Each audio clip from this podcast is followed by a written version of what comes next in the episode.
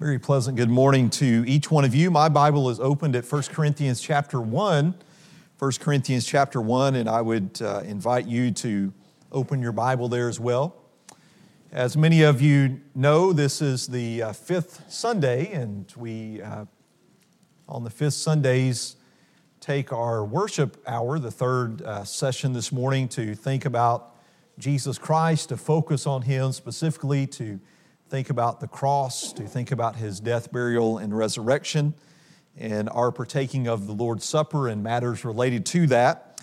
And so Brent is going to be bringing a lesson to us in that hour to help us focus on those things. But in this hour, we're going to continue to focus upon Jesus Christ and to think about the cross this morning. I don't think that anything that I have to say in this session will. Uh, invade Brent's territory too much.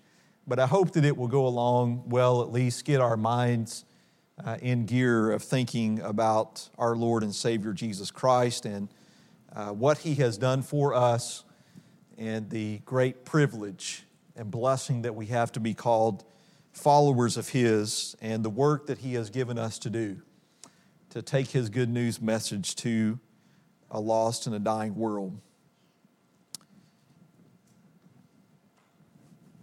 Another day, another accusation. Another day, another outrage. Another day, another disease. Another day, another shooting. Another day, another death.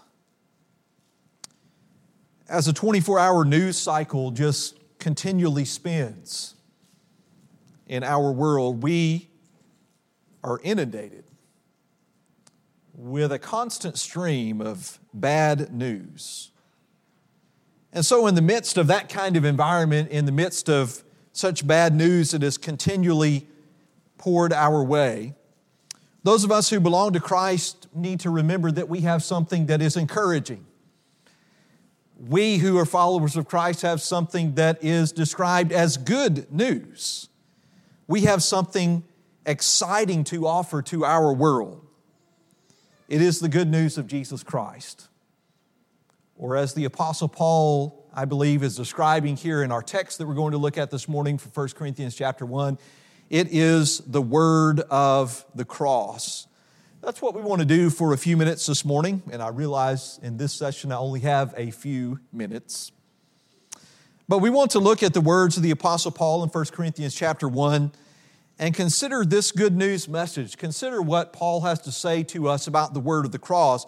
It is a message that we, as followers, followers of Christ, desperately need to hear every day of our life. It is a message that we need to constantly remind ourselves of, but it's also a message that we, as Christians, need to be preaching and teaching and living in our world today because our world so desperately needs the word of the cross. If your Bible or if you're reading on a device this morning is open there to 1 Corinthians chapter 1, read along with me, beginning at verse 18 down through the end of the chapter. The apostle writes here For the word of the cross is foolishness to those who are perishing, but to us who are being saved, it is the power of God. For it is written, I will destroy the wisdom of the wise, and the cleverness of the clever I will set aside. Where is the wise man? Where is the scribe? Where is the debater of this age? Has not God made foolish the wisdom of the world?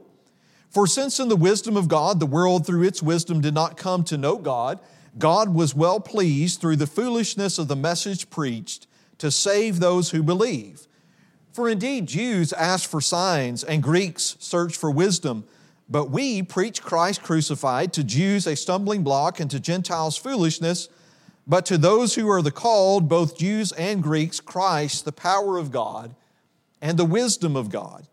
Because the foolishness of God is wiser than men, and the weakness of God is stronger than men. For consider your calling, brethren, that there were not many wise according to the flesh, not many mighty, not many noble. But God has chosen the foolish things of the world to shame the wise, and God has chosen the weak things of the world to shame the things which are strong and the base things of the world and the despised God has chosen, the things that are not, so that he may nullify the things that are, so that no man may boast before God, but by his doing you're in Christ Jesus, who became to us wisdom from God, and righteousness and sanctification and redemption, so that, just as it is written, let him who boasts boast in the Lord. As we think about these words that the Apostle Paul is writing to this church, and as we're reading and considering them this morning, as we focus again our attention on particularly the word of the cross, I want us to first of all consider that the word of the cross is one message, but there are two responses that Paul gives us here. Two responses to that one word, to that one message that were true in his day and are still true for us today. Number one, Paul says to us that the word of the cross is foolishness to those whom the world would consider to be wise. Notice again, back at the very beginning of this discussion at verse 18, he begins with this particular thought. He says, For the word of the cross is foolishness to those who are perishing. Again, at verse 21, for since in the wisdom of God, the world through its wisdom did not come to know God, God was well pleased through the foolishness of the message preached. And then at verse 22, he says that Greeks are searching for wisdom, Jews are looking for signs, but we, Paul and his preaching companions, and we who preach and teach the gospel today, we preach Christ crucified to Jews a stumbling block and to Gentiles foolishness. Who is it that is perishing as Paul begins this thought back in verse 18, saying that the word of the cross is foolishness to those who are perishing. Well, I believe Paul defines or describes for us, he identifies for us, if you will, those who are perishing. He doesn't, of course, give us any specific names, he's not giving us individuals, but he is just talking about a group or a class of people. He is describing for us those who are perishing. It is those who are worldly wise, those who have, are going after the wisdom of the world and basing their life on the wisdom of the world. This includes both people who are religious and people who are non religious, people who we might describe as just being very worldly people. He says again there at verse 22 that those who are not Christians, those who are outside of Christ, they're Jews, they're searching for signs those who are outside of Christ, who are Gentiles or Greeks, they are searching for wisdom. And so it can be those who were born Jews that consider themselves to be very religious people, but they're not followers of Christ. But it also includes those who have had no connection to Christ whatsoever in the past, those who are Greeks that are living their life based on worldly thinking, worldly philosophy. To those who are perishing, to those who are worldly wise, Paul makes the point here again that the gospel to them is foolishness. It is something, when they look at the word of the cross, it is something that seems very foolish to them. It is something that seems uh, like it, it doesn't have any meaning or purpose to them. It is something that seems like a ridiculous message, a useless message. There is no place or room in their life for the word of the cross. It is, as he says here to the Jews, a stumbling block. It is a, a barrier that many Jews uh, did not overcome. It is a barrier that they had to overcome, whether really they were Jews or Gentiles. It's a barrier that many people today cannot overcome to follow Christ when they consider the word of the cross. And I believe that is so because there are so many people, just like back in Paul's day, there are so many people that are living around us today that are looking in the wrong places for the answers to humanity's problems as we began our discussion just a few minutes ago. When accusations are flying amongst God's creation, amongst those of us who have been made in His image and according to His likeness, when there's outrage among us as people, when, when there are people who are being slaughtered needlessly, innocent, killings. And all of these problems that we suffer that really go back to the root cause of sin coming into our world, that people see all of those things as problems, as challenges, as things we need to overcome. But so many people are looking in the wrong places. There are people just like the Jews of Paul's day who are seeking signs. They're, they're waiting for some miraculous, mysterious power to come along and to rescue us or save us from our predicament. There are others like the Greeks that are looking for wisdom. They say, well, the answer to our world's problems, to humanity's problems, is going to be found in logic. And we just need to become more academic and we need to have more education and we need to become more intellectual people. We need to be more, quote, factual and just follow the facts, and we as people can solve all of our problems. Paul takes our minds back to the word of the cross. And he says to us in this whole discussion, if you look there at verse 23 again, he says, We, the apostles, preachers of the first century, preachers today, we preach Christ crucified. That, that is a nice, uh, neat way, I think, to summarize the gospel message. That the gospel message, the very heart of the gospel, is Christ crucified. It is a message which the wise of the world think, again, is just a very absurd message. It seems very strange to them. They think, well, that's just an old wives' tale. We, we have advanced as a civilization, as a society, as humanity, past the point of needing the gospel of Christ, past the point of the word of the cross. We, we are far better than that. That's just kind of a crazy, outdated myth to many people in the world. To those who are worldly wise, whether they consider themselves to be religious or not, many of those people filter God's message, the word of the cross, his message of how we are reconciled to Him through the cross of Christ, of how we were redeemed from our sins, of how we are uh, taken out of captivity, how we are no longer slaves, we are set free from slavery or bondage to sin. They take that good message that we believe and they filter that message through their own arrogant, supposedly sophisticated lens. Again, that we are living in a day and a, time in our culture, especially in our society, our nation, that has pretty much could be described as being post God, post gospel. We, we, we, have tried that, many people think, and it didn't work. It didn't solve our problems. And so, this is the first response to this foolishness to those who are wise. Worldly people oftentimes will make fun of the word of the cross if we try to talk to them about the, the cross of Jesus Christ. They may say to us things like, you, you know, you poor, ignorant Jesus fanatics. You're following a man who died on a cross over 2,000 years ago. How, how in the world do you think a man that hung on a cross in the Middle East is going to save you from anything? How do you think he is going to solve all of these problems that we are dealing with as a society today? They may even say things like, We don't need Christ to save us, we can save ourselves.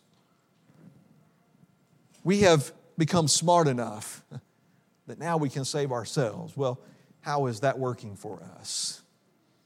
If you look around into our society, our world today, that's, that's not solving our problems, is it? We don't know the answers to our problems without God, without Jesus Christ. Paul, as he talks about the wisdom of the world here in verses 19 and 20, I believe he is saying to us that the wisdom of the world isn't very wise. It is not something that is helpful because it is not from God. It is not of a divine origin. It is some wisdom that is not dependable. We know that, don't we, just uh, from our own experience, if we've lived in this life for any of, amount of time, that the wisdom of the world today is one thing and tomorrow it's something else, and the next day and a year from now, and five years from now, it may be totally opposite of what the wisdom of the world is today. That the wisdom of the world just all over the place because it is not from God. We can't depend on it. It's not reliable like God's wisdom is. And the wisdom of the world, Paul says to us in verse 21, does not lead us to a knowledge of God. Whether we're thinking about an intellectual knowledge of God, that we know information or facts about our God, or whether we're thinking about an experiential knowledge of God, that we have experienced God, if you will, in our life because we put God's word into practice in our life. We have lived it and we know that it's true. In fact, Paul says the exact opposite about the wisdom of the world if you're looking there again at verse 21. For since in the wisdom of God, the world through its wisdom did not come to know God, the wisdom of the world doesn't help us come to know God.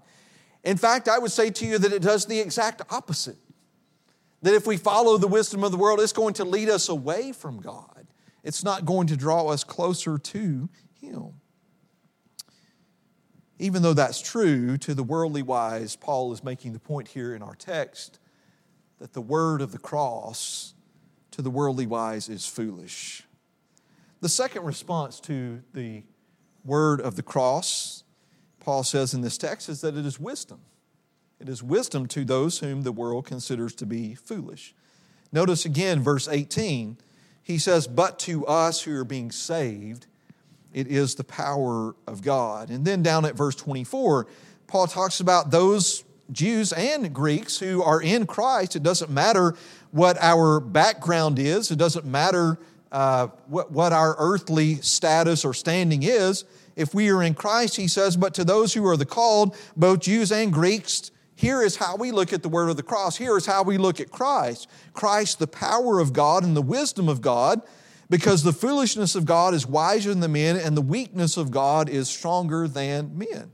As we ask the question about the first group and their response to the word of the cross, who it is that is perishing, we can ask the same question here on the flip side of that, who is it that is being saved? Well, Paul describes for us and tells us exactly who that is. Again, he doesn't name specific names, but he's telling us these are the kinds of people who are being saved. It is those whom the world considers to be foolish. It is us, brothers and sisters. Those of us who are followers of Christ, it is those of us to whom the word of the cross and Christ Himself is the power of God, is the wisdom of God. We don't see this as a foolish, weak message. We don't see Christ as a foolish, weak man as He walked here upon this earth. No, Christ is the power of God to us, He is the wisdom of God. Even though, as we just spoke about, the wise of this world, they see the message of Christ as being something that is ridiculous, something that is weak, Paul says, in contrast to that, we see the word of the cross and Christ himself as being God's power. Because we know that it is the gospel message that has the power of God for salvation to everyone who believes. It doesn't matter if we're Jew or Greek. As Paul would state in Romans chapter 1 and verse 16, it is that message, that good news about Jesus Christ, Christ and Him crucified, and more than that, Him raised from the dead. But that whole message about Jesus Christ, it is that message. It has the power, not, not so much this physical book or the tablet that you're reading from this morning, but the word itself, the message itself, because it is about Christ. It has the power to save us, to bring us into a relationship with our God. To those of us whom the world considers oftentimes to be fools, Paul is telling us that the word of the cross is God's wisdom. Notice again, as we've already looked at it, verse 24, that Christ is to us the power of God, He is the wisdom of God. And then at verse 30, as if to as if Paul was wondering maybe these brethren didn't get it, or as if to emphasize again what he is trying to get across here that in Christ Jesus, that Christ became to us wisdom from God. We can look at Christ himself, Christ being in the flesh, uh, truth embodied in the flesh, God's wisdom embodied in a human being and we can look at his life. We can look at his example. We can look to his miracles. We can look to his teaching. We can look at all of those conversations that we have recorded for us in the Gospels and see how he interacted with people and see where his mindset always was. And we can know God's wisdom. We can see God's truth in action in a human life. What better way could God have chosen to reveal himself to us than by sending his son Jesus Christ to explain himself? Isn't that where the Apostle John begins his gospel in John chapter 1? In telling us that no man has seen God at any time, but the one who is the begotten of God, he has seen him and he has explained him to us. We, we don't have to wonder who our God is. Yes, God, in a sense, has explained or revealed himself to us in the physical creation that, that He has created, Psalm 19 in the first half of that psalm. that we can look out into the creation, that the heavens are declaring the glory of God. The heavens, the creation that God has made around us, is speaking to us, if you will, that our God is God. But we cannot really come to know God unless we look into the Word of God, and especially until we look at the Son of God, Jesus the Christ. What better way could God have chosen to reveal Himself to us fully and completely than to send His Son to explain Himself to us? What better way to show His love for us than to send His Son to die for us? Romans chapter 8, at the end of that particular chapter, if God is for us, who is against us? And Paul says, We know that is true because He didn't spare His only Son. He sent His Son here to die upon a cross. What better way for God to demonstrate His power, His infinite power over the universe that He has created than to change those of us who are Christians from the inside out, to give us victory over death, to give us this transforming gospel of Christ, and to raise our Lord and Savior Jesus Christ from the dead. Yes, God has shown His wisdom to us in His Son, Jesus Christ. To those of us whom the world calls fools, we see Christ in the cross as, again, Paul says to us at verse 30 that Jesus Christ became to us wisdom from God and righteousness and sanctification and redemption. We know that were it not for Christ's death upon the cross, that we would not be righteous before God. We would not be counted as righteous before Him. We know that were it not for Christ's death upon the cross, that we would not be sanctified, holified people. We would not be set apart for His desires to do His will in our life. We know that were it not for Christ's death upon the cross, we would not be redeemed from our sins. We would still be slaves to sin. We would still be in that trap, ensnared in sin. Therefore, to those of us who are being saved, Paul is reminding us in this text the word of the cross is not foolishness. It's not an outdated, old fashioned message that is no longer relevant to our lives today, to our world today. But to those of us who are being saved, we know by faith that the word of the cross is God's true wisdom. So I want to make this lesson in the few minutes that we have left very practical to each of us because maybe you've been thinking at this point, well, okay, that's, that's kind of theoretical. That's kind of describing just our, our world in general, and we fit into one of those two categories. But what about for each of us individually? Number one, we need to ask ourselves the question Am I foolish or am I wise? As Paul is describing those two reactions to the word of the cross when it comes to Christ and Him crucified, am I foolish or am I wise? I would assume that all of us, at least those of us who are of, of age in this audience this morning, we know the message of Christ and the cross, don't we? There's always, of course, something to learn, and, and I'm always learning. But do you and I really believe that message? Do we truly, in our heart of hearts, deep down in our souls, in the, in the very core of who we are, do we really believe the message, the word of the cross? And let me ask you this, and this may be kind of a test, how you can test yourself, how I can test myself as well, as to whether we really believe that, that message of Christ and the cross or not.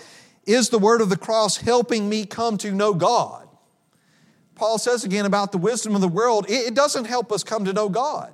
It doesn't draw us any closer to God. It moves us further away from Him. But is the message of Christ and the cross helping me come to really know who God is?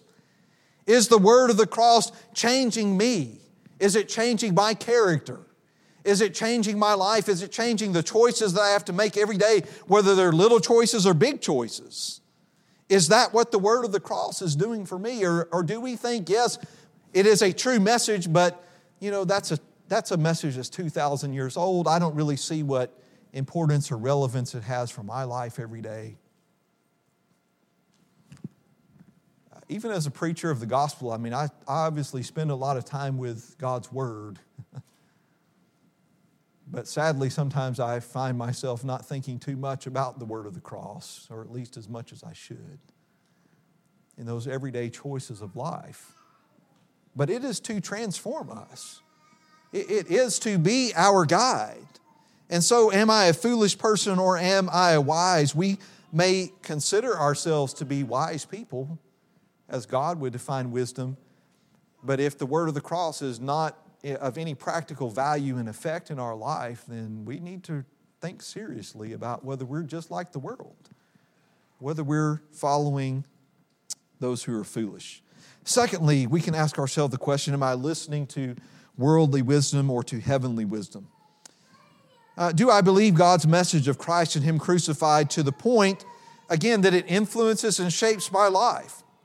Is it just an intellectual academic exercise for me that I can list all these facts about Christ and the cross, about His resurrection, about the things that He said, the miracles that He performed while He was here? No, are we believing God's message of Christ and Him crucified to the point that it is influencing our life, that it is directing our choices in life when it comes to the kind of education that we're going to have, or even where we get our education, when it comes to what kind of career choices we have to make, when we're thinking about marriage, whether that is the person that we're going to marry or if we're already married, about the direction that we want our marriage to go. When those of us who are parents are thinking about how we're going to raise our children, how we're going to parent them. When it comes to choosing our friends, when it comes to how we view the possessions, the physical blessings that God has given to us, just every nook and cranny of our life ought to be influenced and guided and shaped by the word of the cross. Are we really listening?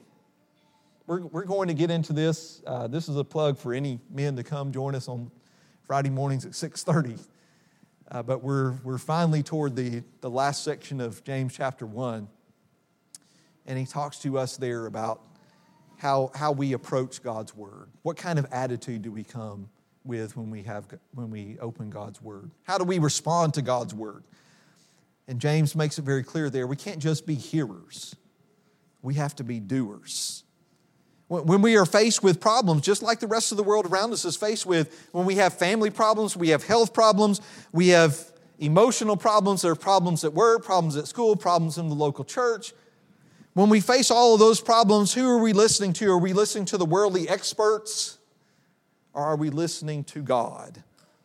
We need to go back to the word of the cross because somewhere, it may take us a while to find the answers, but somewhere in the word of the cross, I believe, are the answers to all of our problems. And then, thirdly, finally, very quickly, am I teaching others the word of the cross? Because we are considered to be fools in the world, because we follow a man who died on a cross 2,000 years ago.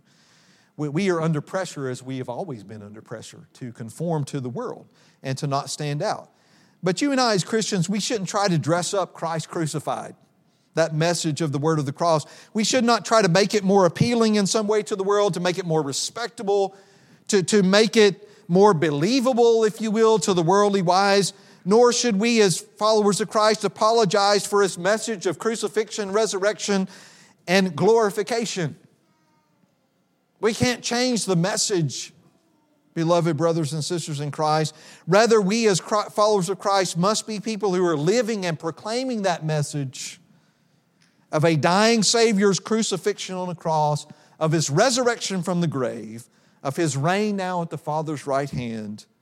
You and I must be people who are boldly, yes, lovingly, with the right attitude, the right spirit, the right disposition that Christ had, but boldly and lovingly speaking of God's exclusive and eternal and wise plan of salvation and then just let the chips fall where they may.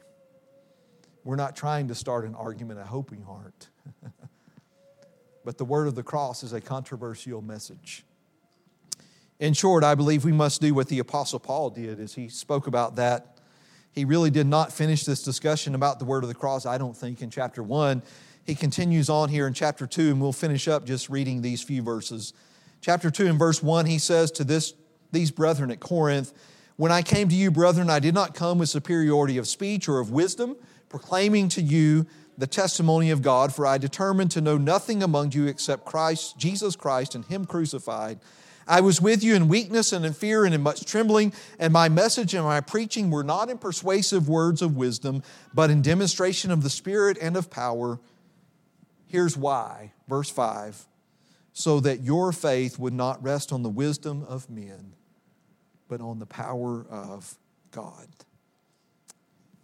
Now, more than ever, brothers and sisters, we, along with our world, desperately, desperately need the word of the cross. Before we dismiss to our classes, let me just ask you again do you really believe the word of the cross? And if you say that you truly believe that word, are you living it? And if you are living it, are you teaching it? By the life that you're living and by the opportunities that God gives us to open our mouths and to confess Jesus Christ to our world. I hope these thoughts will help us today and in the days to come. Thank you so much for listening.